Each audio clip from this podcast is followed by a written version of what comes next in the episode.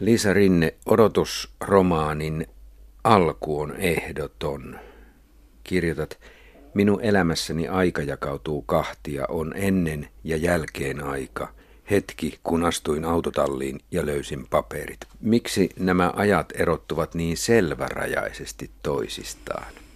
Ehkä siinä on se, että, että silloin kun saa selville jotain hyvin merkittävää omasta itsestä ja omasta elämästä, niin tuntuu, että se elämä ikään kuin jakautuu siinä kokonaan kahtia. Mutta tavallaanhan muistot voivat mennä myös lomittain ikään kuin, että ne ei ole ajallisesti niin selvärajaisia. Joo, totta, mutta että se ehkä tapahtuu sitten vähän viiveellä, että, että sitten kun sitä asiaa, asiaa myöhemmin ajattelee, niin silloin, silloin se aika toki niin kuin limittyy. Mutta tota, niin siinä hetkessä, jota toi ihan alku kuvaa, niin siinä se ikään kuin on semmoinen leikkauspiste ja se jakautuu kahtia. Mielenkiintoista, kun sanoit noin, koska tässähän on eri aikatasoja. Mm, Ajattelitko tätä limittymistä, kun kirjoitit, tässä mennään vähän ajassa edestakaisin? Joo, kyllä mä sitä sillä tavalla ajattelin, että, että millä tavalla me ajatellaan asioita eri ajassa eri tavalla ja milla, millaista tarinaa me kerrotaan itsestämme eri ajassa eri ikäisinä, niin me näyttäydytään myös itsellemme erilaisina. Ja se meidän koko historia näyttäytyy eri tavalla. Että kyllä mä sillä tavalla ajattelin sitä kirjoittaessa. Hypähdetäänpäs nyt ihan äkkiä toiseen asiaan. Jos ihminen rakastaa toista ihmistä ja tulee jokin yllättävä tieto esille, niin onko se myös tällainen ennen ja jälkeen asia, joka myös vaikuttaa siihen rakkauden tunteeseen? Kyllä mä ajattelisin, että on, koska se pakostakin joutuu ottamaan toisenlaisen suhteen siihen ihmiseen ja silloin joutuu käymään myös uudestaan läpi sen kaiken jo olemassa olevan tämän uuden tiedon valossa. Tähän me palataan vielä, mutta kerrotaan nyt kuuntelijoille tämän romaanisi asetelma. Tässä odotusromaanissa on aviopari Aila ja Lasse Kuusketo. He adoptoivat lapsen Emilian, mutta eivät saa kerrotuksi hänelle, että he eivät ole Emilian oikeat biologiset vanhemmat. Miksi, kerro ensin, miksi tämä adoptioaihe nousi sinulle niin tärkeäksi, että kirjoitit siitä ensimmäisen romaanisi? Mm, no mä alun perin kiinnostuin perheestä ja siitä, että millä tavalla, me, millä tavalla me kerrotaan tarinaa itsestämme ja siihen, että millaiseen perheeseen me kuulutaan. No sitten mulla itselläni on adoptiotausta ja sitten mä ajattelin, että tämä adoptio tuo tavallaan siihen tarinaan mutkan, että miten se tarina muuttuu, jos, siinä, jos ei tavallaan se meidän perhetarina meekään ihan just niin kuin se olisi pitänyt mennä. Kuten sanoit, sinut on adoptoitu. Minkä tunteen muistelu oli vaikeinta, kun kirjoitit tätä romaania? Kyllä se varmaan oli, oli äh, se, että kun mä uskon siihen, että jokainen adoptiolapsi tavalla tai toisella joutuu läpikäymään sen hylätyksi tulemisen, että miksi minut on hylätty. Ja kyllä totta kai myös niin kuin oman itsen kohdalta niin kuin sen läpikäyminen uudestaan siinä kirjoitusvaiheessa jollain tavalla, niin se on varmaan ollut se vaikein. Ja sitten toisaalta myös se, ehkä tämän biologisen äidin, sen Kertun tarina ja elämä, niin se oli myös sellainen niin kuin kir- kirjoittamisvaiheessa ehkä uusia tunteita herättävä myös itsessä. Opitko ymmärtämään sitä, miksi biologinen äiti Kerttu ei halunnut kasvattaa lasta? Joo, kyllä mä uskon, että mä opin ymmärtämään sitä. Mä ajattelen sen sillä tavalla, että ne järkisyyt on hyvin helppo niin kuin ymmärtää ja selittää se, että on ollut nuori tyttö ja ei ole voinut, voinut pitää aviotonta lasta. Mutta sitten tunnetasolla musta tuntuu, että et sitä ei ehkä koskaan pysty ihan täysin ymmärtämään. Vai hyväksymään? Tai hyväksymään. Kyllä niin, ymmärtämään ehkä, mutta hyväksymään ei. Kävikö kirjoittaessasi mielessä, o, mielessä ollenkaan se, että onhan tässä asiassa toinenkin puoli, sinullekin, kuten Emilialle, on annettu uusi parempi mahdollisuus lapsuuteen. Joo, kyllä sekin, ja ihan niin kuin omasta kokemuksesta tiedän, että itse, itse on ollut niin kuin hyvin kiitollinenkin siitä mahdollisuudesta, jonka on saanut, ja siitä perheestä, jo, jossa on kasvanut ja johon olen kasvanut, että Emiliahan tässä ei mm, ihan koko ajan tunne samanlaista kiitollisuutta, että, tai sanotaanko näin, että hän joutuu ainakin niin kuin punnitsemaan tämän suhteen myös aikuisena niin kuin uudelleen tähän perheeseen, jossa hän on kasvanut. Mä yritän, Liisa Rinne, muistaa tämän Emilian kiitollisuusasian, koska se eräs, eräs seikka siihen liittyy vähän myöhemmin näissä ajatuksissani, mutta puhutaan vielä vähän ensin muista. Tänä keväänä on jostain syystä adoptio aika paljon esillä. T V:ssä alkoi juuri sarja adoptiosta. Mistähän se johtuu, että se on pinnalla? Ensin se kysymys ja toiseksi kysymykseksi se, että, että olet kuitenkin ryhtynyt kirjoittaa tätä kirjaasi paljon ennen kuin tämä asia ikään kuin lävähti näin yleiseksi. Joo, se on ihan totta, että se, se on herättänyt paljon kiinnostusta ja sitä on useammissa paikoissa niin kuin käsitelty. Se on osittain varmasti sattumaa, mutta sitten toisaalta se on ehkä sellainen aihe, joka myös tietyin väliajoin nousee pinnalle, koska se joka kerta saa myös uudenlaisia äh, näkökulmia, uudenlaisia tarinoita. Ja sitten tietysti ihan tämmöiset niin kuin yhteiskunnalliset asiat, adoptiolain valmistelu ja keskustelu ja siis tämän tyyppiset asiat varmasti myös nostattaa sitä niin kuin kiinnostusta ja keskustelua sitten. Niin, ja sitten tämä tasa-arvoisen avioliittolain käsittely, eikö sekin Kyllä. osaltaan liittynyt tähän? Kyllä, joo.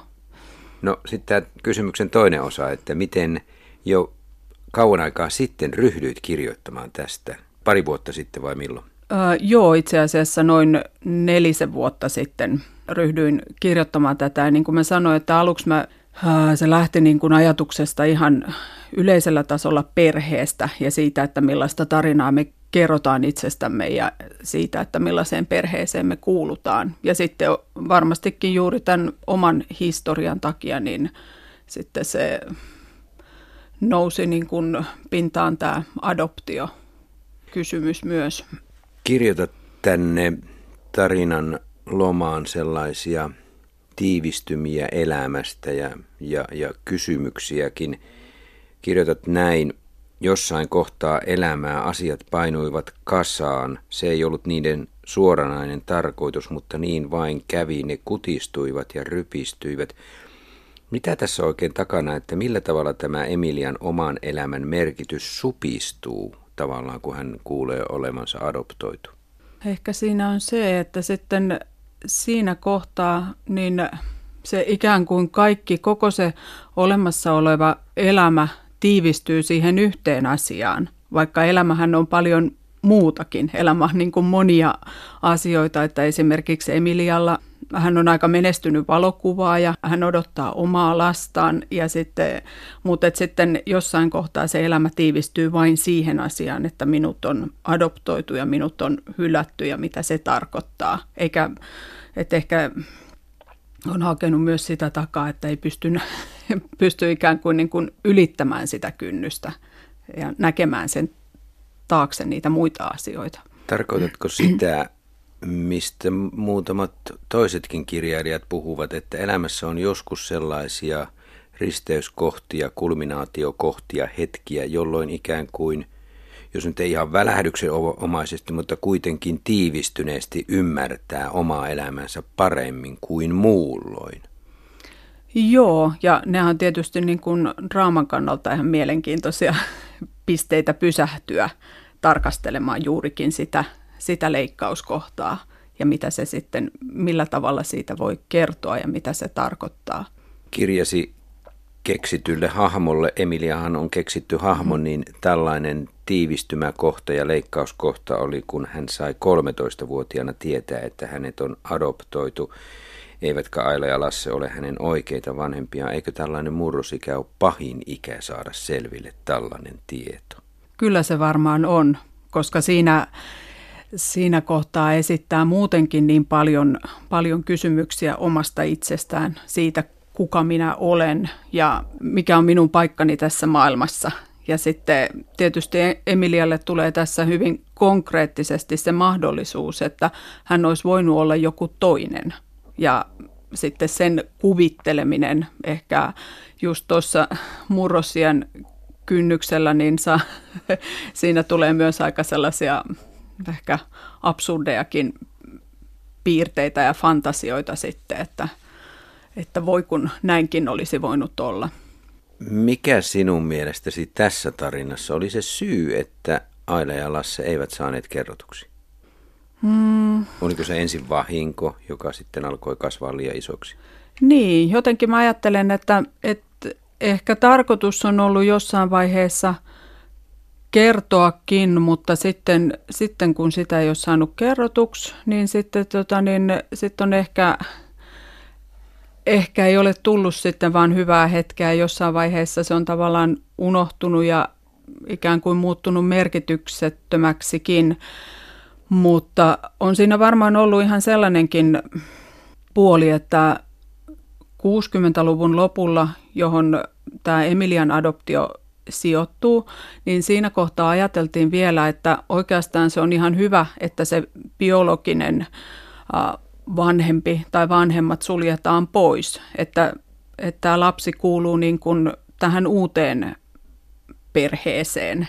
Ja tota, ehkä siinä on taustalla ollut myös nämä hyvää tarkoittavat neuvot siitä, että parempi kuin ette oikeastaan kerro tätä, tätä Emilialle. Tätä, tässä tarkoitat varmaan myös sitä, että kuusikymmentäluvulla oli hieman sellainen ilmapiiri, että kaikkea ei haluttu kertoa lapsille ja pidettiin tiettyjä asioita ikään kuin tarkoituksella salaisuuksina.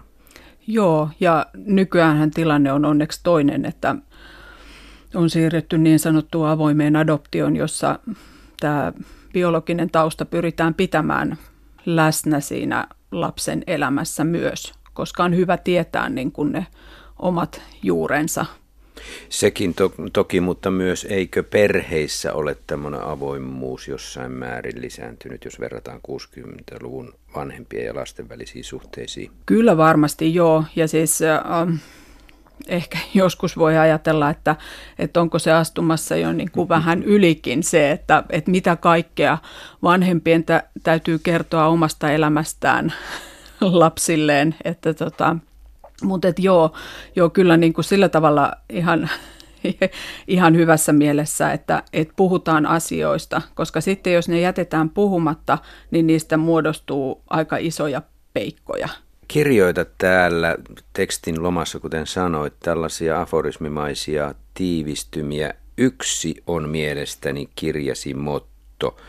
On vaikeaa, kun ei ole toivottu ja haluttu, ja vielä vaikeampaa, kun on. Mitäs tämä loppuosa tarkoittaa? Eikö se ole hyvä tilanne, kun on haluttu, toivottu? Kyllä varmasti, joo. Se on, se on hyvä, mutta sitten siinä on myös se, että, että tässä Emilialle, niin ehkä hänelle tulee se olo, että häneltä vaaditaan ja toivotaan myös hyvin paljon, koska hän on niin kuin suunnattoman rakkauden kohde, niin millä tavalla täyttää se kaikki rakkaus, että miten hän pystyy vastaamaan siihen. Tämä oli minulle lukijana avainkohta, tai siis kun tätä, tähän liittyviä asioita luin, koska se määräsi minulle, nyt mä sanon suoraan, tämän kirjan hyvyyden ja niin sanotun ei-hyvyyden, tai sanotaanko, että se olisi kellahtanut vähän epäuskottavan suuntaan, ja minun mielestäni teit sen hyvin, koska siinähän nimenomaan Emilialle tuli sellainen olo, että hän on saanut rakkautta Aila ja Lassen luona. Mm. Ja sitten kun hän saa selville sen oman alkuperänsä, niin se, se rikkoo sen rakkauden. Ja oisko peräti niin, että Emilia alkoi tuntea syyllisyyttä siitä? Niin, syyllisyys on myös kiinnostava asia, koska me, jotenkin se luikertelee Meidän, meidän luo, että mistä kaikesta me sitten niin kuin tunnetaan syyllisyyttä, myös sellaisista asioista, joista ei varmasti pitäisi tuntea. Ja tässä me tullaan nyt sitten siihen Emilian kiitollisuuteen, mistä puhuit. Hänen tavallaan piti olla kiitollinen Ailalle ja Lasselle, mutta se kuitenkin oli tavallaan musertunut. Miten tällainen tieto adoptiosta voi musertaa hyvää ja kauniin rakkauden tai ainakin aiheuttaa siihen säröjä? Koska hänen Emilian suhde omaan kasvattiäitiinsä Ailaan kärsi aikamoisen kolauksen kuitenkin tässä.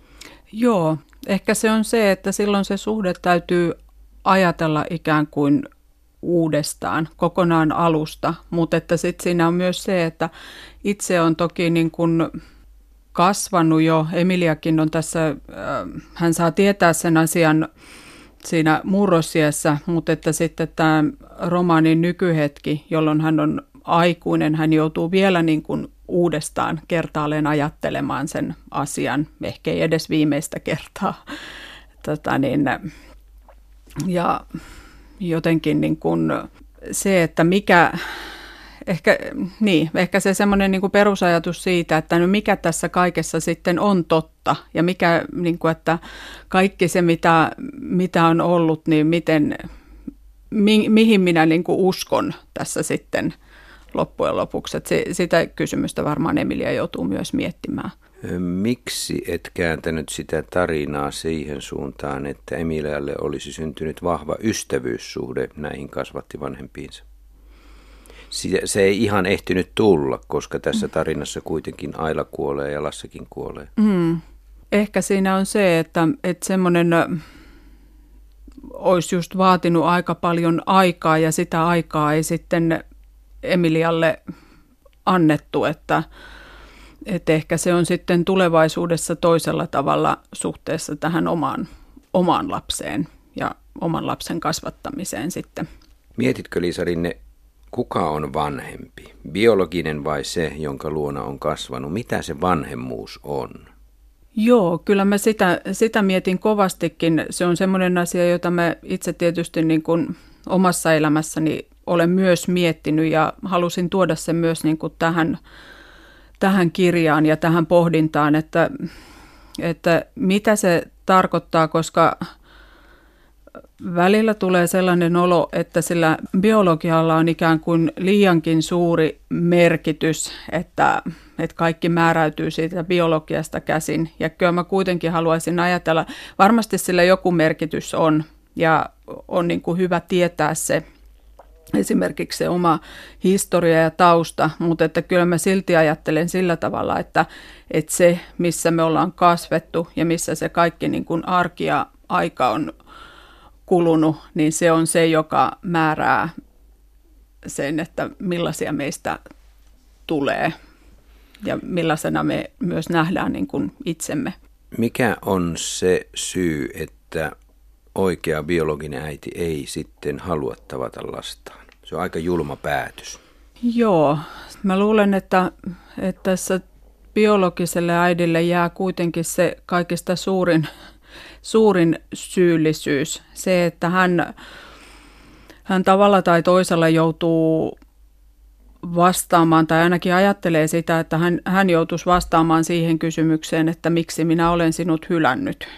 Ja se, että kohdata toinen ihminen ja vastata tällaiseen kysymykseen, niin se on aika iso asia. Niin, ja si- niin. Siinä on syyllisyys varmaan mukana mm. myös, kyllä. Kun Emilia oli huomannut, että hän ei ollut toivottu tai haluttu lapsi, niin onko se, onko se, se nimenomaan tämä hylätyksi tulemisen tunne, se suurin tuska, minkä ihminen tuntee silloin? Kyllä mä uskon, että se on. Niin kuin mä sanoin, että vaikka sen sitten voi selittää, selittää ikään kuin myöhemmin, mutta että se, se niin kuin tunnetasolla se, se on, on varmasti niin kuin se suurin asia. Miten tarkkaan olet ottanut selville käytäntöä kuusikymmentäluvulla ja eri vuosikymmenillä, kun äiti sitten päättää olla kasvattamatta lastaan, niin hänet, että, ää, lapsi sijoitetaan Matti ja Maija kotiin. Ja siinä on tällainen eräänlainen katumusaika ikään kuin. Miten tarkkaan selvitit, että miten pitkä se on ja onko se oikeasti olemassa ollut? Ja... No nämä tällaiset faktat mä oon perustanut oikeastaan niihin tietoihin, joita mulla on niin kuin omasta, omasta adoptiostani. Että ajattelin, että ehkä ne sitten, sitten sillä tavalla varmasti niin kuin pitää paikkansa. Kuinka tärkeää tai haitallista on se, että tällaiselle vauvalle, lapselle vaihdetaan koko nimi ja minuus. Niin, se, että äh, silloinhan jos sitä ei ollenkaan tiedä, niin sillähän ei ole varmasti yhtään merkitystä, mutta sitten kun sen saa tietää, niin se ikään kuin me itse, itse varmaan niin kuin jotenkin määritellään se haitta tai merkitys siihen, että, että mitä aikaisemmin sen tietää, niin sitä vähemmän mä uskon, että sillä on sit loppujen lopuksi merkitystä.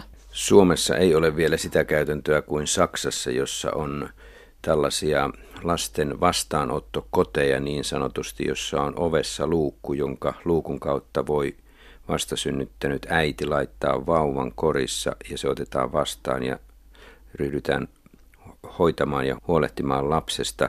Se tuntuu aika tylyltä ja siinä varmaan katoaa se tieto siitä, kuka on oikea lapsen äiti. Mm, Oletko lukenut tästä? En, en ole itse asiassa lukenut, ja, mutta et kyllä varmasti niin kun, joo, kato, katoaa se tieto ja siihen nähden niin ehkä sitten kuitenkin semmoinen muutaman kuukauden miettimis- ja varoaika niin tuntuu aika hyvältä ratkaisulta. Niin, koska voi olla ihan äkillistä raskauden jälkeistä masennustakin, ja, mm, aivan. joka sitten kuitenkin häviää. Että tietysti siinä, siinä kohtaa sitten... Sitten tämä adoptioperhe, niin he joutuu toki niin kuin aikamoiseen myllerrykseen vielä sen odottaessaan sen muutaman kuukauden, mutta että ehkä se lopputulema on sitten kuitenkin hyvä, jos ajattelee sitä, että siinä pyritään varmasti myös niin kuin ehkäisemään sitä, että ettei tulisi sitten myöhemmin sitä halua, että ja semmoisia ehkä niin kuin aika isoja tai kiusallisia prosesseja siitä, että, että haluankin tämän lapsen takaisin. Kun Emilia sitten haluaa saada selville, ketkä ovat hänen oikeat vanhempansa tai ainakin äidin, niin miksi, eikö, miksi hän haluaa saada sen tiedon selville? Eikö olisi parempaa elää tietyssä harhassa ja tietämättömänä? Ehkä siinä vaiheessa, kun sitten kun tietää vähän, eli tietää sen, että, että on adoptoitu ja jossain on, on se toinen äiti niin sanotusti, niin tota, ehkä siinä vaiheessa haluaa myös tietää sitten, Emilialla kuluu aika monta vuotta ennen kuin hän tekee tämän, tämän päätöksen ottaa, ottaa sitten lopulta selvää. Selvää tästä biologisesta äidistä, mutta tota, ehkä se siinä kohtaa tosiaan niin haluaa myös saada selville joitain faktoja tästä ihmisestä ja just saada niin kuin ikään kuin hänelle kasvot ja semmoisen, ei pelkästään niin kuin nimeä paperilla, vaan jotain muutakin, mihin voi, se, voi ne sitten niin kuin tulevat muistot ja muistamisen asettaa. Sä nimeät erään kappaleen näin, tila joka olen. Liittyykö tämä siihen, että ihminen on jollain tavalla oman kehonsa rajaama, mutta se ei riitä, vaan hänen täytyy tietää, mistä kaikkialta hänen juurensa kumpuavat, mistä hän on tullut, mitkä ovat hänen biologiset vanhempansa ja sukunsa, että se oman kehon ikään kuin tietämys ei riitä, vaan se perimä täytyisi tietää kanssa. Se liittyy tähän edelliseen. Joo, ky- kyllä varmasti se, tota niin, ja se liittyy myös siihen, että Emiliahan on ammatiltaan valokuvaaja ja sillä tavalla hän katsoo myös niin kuin maailmaa tämän kuvan ja valokuvauksen kautta, mutta että ehkä myös se niin kuin ajatus siitä, että tila, joka olen, niin se on myös muuttuva. Eli me voidaan ottaa siihen tilaan aina jonkun uusi näkökulma ja silloin se näkökulma näyttää meidät myös eri tavalla. Mielenkiintoista, että valitsit Emilian ammatiksi ja harrastukseksi ensin ja ammatiksi valokuvauksen. Mistä se tuli? No, se tuli varmaan siitä, että valokuvaaja on jo, jollain tavalla ihan samalla tavalla kuin kirjoittajakin niin asettuu asioiden ulkopuolelle pikkasen syrjään ja tarkastelee asioita niin kuin jonkun välineen kautta. Niin tästä ehkä se, että millä tavalla niin kun että jos Emilia työkseen tarkkailee myös sitä niin kuin ympäristöä juuri matkan kautta, niin se tuntui semmoiselta niin kuin hyvältä vaihtoehdolta. Niin, ja eikö Emilia myös valokuvien kautta hahmota maailmaa, rajaa sitä tietyllä tavalla ja tutkii, mitkä ovat tämän etsimestä näkyvän tilan rajat ja mitä siinä niiden rajojen ulkopuolella on. Hänhän joutuu rajaamaan maailmaa koko ajan. Kyllä joo, ja sitten hänellähän on sellainen projekti, joka on niin kuin, jonka hän on nimennyt niin kuin muisti, muisto, ja siinä hän niin kuin tarkastelee myös tätä asiaa, että millä tavalla me, me muistetaan asioita ja millaisia muistoja niistä syntyy. Mä pidin siitä, että Emilian ammatti oli valokuvaaja. Se istui niin hyvin tässä tarinassa, kuten myös omasta mielestäni Lassen tekstiilityöt ja se, että Lasse aina paikkaili Emilian vaatteita. Mm. Mistäs tämä tuli mukaan tarinaan? No se tuli oikeastaan siitä, että mä halusin Lasselle jonkun sellaisen ammatin, joka, äh, joka ei olisi tietyllä tavalla kovin miehinen. Ja sitten mä halusin sen, että hän menee sinne autotalliin tekemään jotain, mutta että se ei ole sitä niin kuin ihan perinteistä, vaan että hän tekee jotain muuta siellä. Ja sen takia niin kuin tämä, että hän ompelee siellä niitä vaatteita, niin tuntui mun mielestä semmoiselta hyvältä ajatukselta. Sitten toisaalta myös ihan tämmöinen niin kuin yhteiskunnallinen näkökohta, että, että tämän tekstiiliteollisuuden kautta saattoi ehkä aika pienilläkin asioilla kertoa siitä niin kuin muutoksesta, mikä yhteiskunnassa tapahtuu, niin aika paljon. Siihen liittyen siksikö kirjoitit, että Emilialla olikin itse asiassa isänsä, kasvatti isänsä Lasseen hieman parempi suhde kuin kasvatti äitiinsä Ailaan. Lämpimämpi, sanoisin näin. Joo, jollain tavalla, tavalla ehkä lämpimämpi, ehkä ristiriidattomampi suhde varmaankin. Että Lassehan on myös se, jonka kautta Emilia alun perin saa tämän kameran ja oppii katsomaan niin kuin maailmaa sen kameran linssin läpi. Että, että se, mutta sitten toisaalta myös lopussa valitettavasti ehkä myös, myös sit kuitenkin etäisempi, että ehkä kaikkia kolmea tarvitaan, jotta se suhde toimisi. Onnellinen pari, Lasse ja Aila. Heillä ei ollut omia lapsia, mutta mm. kova halu saada kasvattaa lapsia. Mihin tämä onnentavoittelu omasta lapsesta oikeastaan heidät johti? Varmaan vähän erilaisiin asioihin. Mä uskon, että, että Ailan se valitettavasti johti myös haluamaan, haluamaan jotain asiaa niin paljon, että, että hän ikään kuin unohtaa kaiken muun siinä halussa.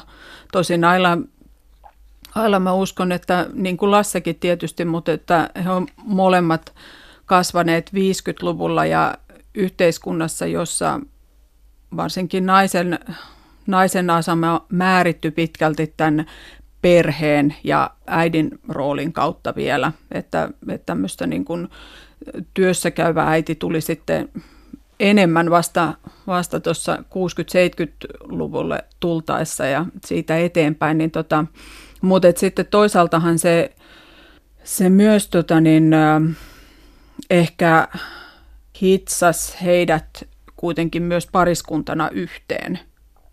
Ja se on ehkä semmoinen asia, jota he ymmärtää vasta sen jälkeen, kun sitä, sitä parisuhdetta ei sitten enää ole. Liisa Rinne, muutamilla pienillä huomautuksilla ja kirjauksilla annat selviä hyviä viitteitä siitä, minkälainen kunkin ajan ilmapiiri oli. Tästä juuri puhuit, tästä kuusikymmentäluvusta ja näin. Lasse ja Ailahan tavallaan olivat sellainen, jos sanoisin nyt kärjistetysti, välisukupolvi, koska sitten siinä on edellinen sukupolvi, jonka lausumaksi kirjoitat, että onni on vain pahasta, siitä seuraavaan surua ja murhetta. Tämä on siis Selma Kuuskedon puhetta. Hän oli siis Lassen äiti ja sodan käynyt, läpikäynyt sukupolven edustaja, joka ilmeisen väistämättä ajatteli elämästä aika pessimistisesti. Mm, niin, kyllä, kyllä varmaan, ja tavallaan si, just, just näin myös siirsi sitten sen toisaalta, toisaalta ehkä tähän niin kuin tulevaan sukupolveen ja sillä tavalla juuri, että jos se onni on määritelty esimerkiksi sillä tavalla, että, että siihen onneen kuuluu se lapsi ja perhe, ja jos sitä ei saavuta, niin sitten se väistämättä on onneton. Tullaan nyt, Liisa Rinne, tähän omaan kehoon ja seksuaalisuuteen, joka myös liittyy näihin eri aikakausiin. Tässä on sellainen oman kehon vieraus koko ajan Emilialla läsnä. Tosin et kyllä kovin paljon kehollisuuden ylistystä Lassen ja Ailankaan suhteesta lukijalle vyörytä. Mutta mikä tämä oman kehon vieraus, vai olenko lukenut oikein? Mm, kyllä varmaan joo, se oma keho ja se millä tavalla me me se koetaan, niin se on aika kiinnostava juttu, koska mä uskon, että se liittyy juuri myös tähän aikaan, jossa on kasvanut. Ja sitten, niin kuin mä sanoin, että Aila ja Lasse ovat viisikymmentäluvulla kasvaneita, ja silloin on ollut niin kuin tietynlainen käsitys siitä, että miten me tässä omassa kehossamme ehkä ollaan. Ja Ja kun se liittyy naisen kohdalla aika vahvasti siihen äitiyteen, niin tätä kokemustahan Ailalla ei ole. Ja sitten hän siirtää ehkä niin kuin semmoisen hyvin ristiriitaisen kokemuksen itse sitten taas Emilialle, joka toisaalta, niin kuin puhuttiin, hän on valokuvaaja ammatilta ja hän on tottunut niin kuin katsomaan myös ihmistä semmoisena ehkä niin kuin esteettisenä olentona, mutta sitten tämä niin kuin oma lapsuuden kokemus siitä, että millä tavalla omassa ruumiissaan tai kehossaan on, niin se tuo siihen semmoista niin kuin ehkä just vierauden tunnetta ja ristiriitaista kokemusta, mikä sitten tulee, tulee ilmi siinä, että miten hän kokee sen, niin kuin sen raskauden ja oman lapsen odotuksen sitten. Niin, tämä oma raskaushan tuo siihen voimakkaan tunteen ja voimakkaan syyn pohtia kehollisuutta ja sitä, miten hän aikoo tämän synnyttämänsä lapsen kasvattaa. Aaltoliikkeenä käyvät sukupolvelta toiselle tällaiset kasvatuksen periaatteet ja, mu- periaatteet ja muutkin asenteet. Kun hänet oli hyljätty ja hän on saamassa lapsen, niin hän ilmiselvästi ei asetu ikään kuin anarkistisesti vanhaa perhejärjestelmää vastaan, vaan hyvin konservatiivisesti hän haluaa kasvattaa itse tämän lapsen. Mm. Se oli ihan selvä päinvastainen reaktio tavallaan. Kyllä joo, mutta sitten toisaalta hän, ei, hän haluaa kasvattaa sen juuri ehkä yksin, että tämä mies siinä joutuu sitten ehkä jäämään tulevaisuudessakin niin aika, aika pieneen rooliin. Niin hän on tällainen nykyaikainen nainen siinä mielessä, että se ei ole se avioliiton ja ydinperheen ajatus siinä päällimmäisenä.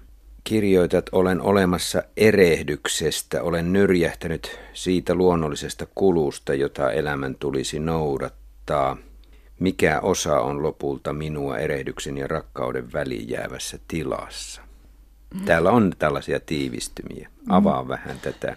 Ehkä siinä, siinä se ajatus on, että toden totta, että pitääkö se mennä, mennä sillä tavalla, että ehkä suurin osa meistä on tavalla tai toisella ehkä kuitenkin niin kuin jonkunnäköisen myös niin kuin erehdyksen tulos sit toisaalta ja sitten toisaalta niin kuin mitä suurimmassa määrin sitten sen samanaikaisesti tämän hyvin suuren rakkauden tulos, että se ei ehkä Emilia tässä haluaa nähdä myös jotain sellaista, mikä ei oikeasti pidä paikkansa. Liisa Rinne, nythän me pääsemme alun joko tai asetelmasta sekä että tilanteeseen, koska siis Emiliakin on olemassa erehdyksen ja rakkauden vuoksi. Mm, kyllä. Mitä lapsuudesta jää puuttumaan, kun on adoptoitu nimenomaan lapsuuden kokemuksista? Koska kun luin kirjaasi, niin minulle tuli semmoinen surullinen haikeus siitä, että minkälainen Emilian lapsuus olisi ollut, jos hän olisi kasvanut oman äitinsä ja isänsä kanssa? Niin, sitä on tietysti ähm, vaikea sanoa, että, että jääkö siitä loppujen lopuksi puuttumaan mitään. Ehkä, ehkä se on ju, just sellaista niin kuin jossittelua, mitä me ajatellaan, niin kuin, että, että, että tässä olisi ollut vielä paljon enemmän jotain, jos minä olisin asunut toisessa perheessä näiden biologisten vanhempien kanssa. Mutta että ehkä se ei ole niinkään se, että se olisi ollut häneltä pois, vaan se olisi ollut vain toisenlaista. Ja siinä on mun mielestä ero kuitenkin. Kumpaan suuntaan se puute menee siihen, mitä tunteita häneen Emiliaan olisi kohdistettu, mitä tunteita rakkauden osoituksia hän olisi saanut, vaiko enemmän sitä, että Emiliasta itsestään jäi puuttumaan se tunne, miten hän olisi rakastanut aivan oikeita vanhempiaan? Ehkä, ehkä mä ajattelen sen jotenkin niin, että hän yrittää niin kuin tätä kautta vastata johonkin sellaiseen kysymykseen, mikä olisi voinut olla hänen elämässään joka tapauksessa.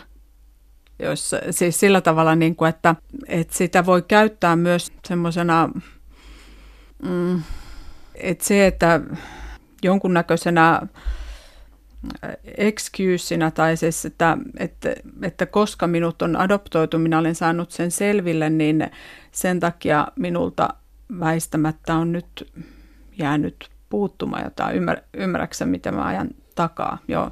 Kyllä. Ja välttämättä näinhän ei sitten kuitenkaan ole, ole ollut. Et sen, se, sitähän hän joutuu tässä niin kun aikuisena tämän tarinan nykyhetkessä niin kun käymään just läpi ja ottamaan sen, niin kun, että, että mitenköhän se nyt oikeastaan sitten on. Liisa Rinne, miten paljon karsit syyllisyyden tuskaa tästä tarinasta pois, koska tämä ei ole syyllistävä tämä tarina kuitenkaan mm.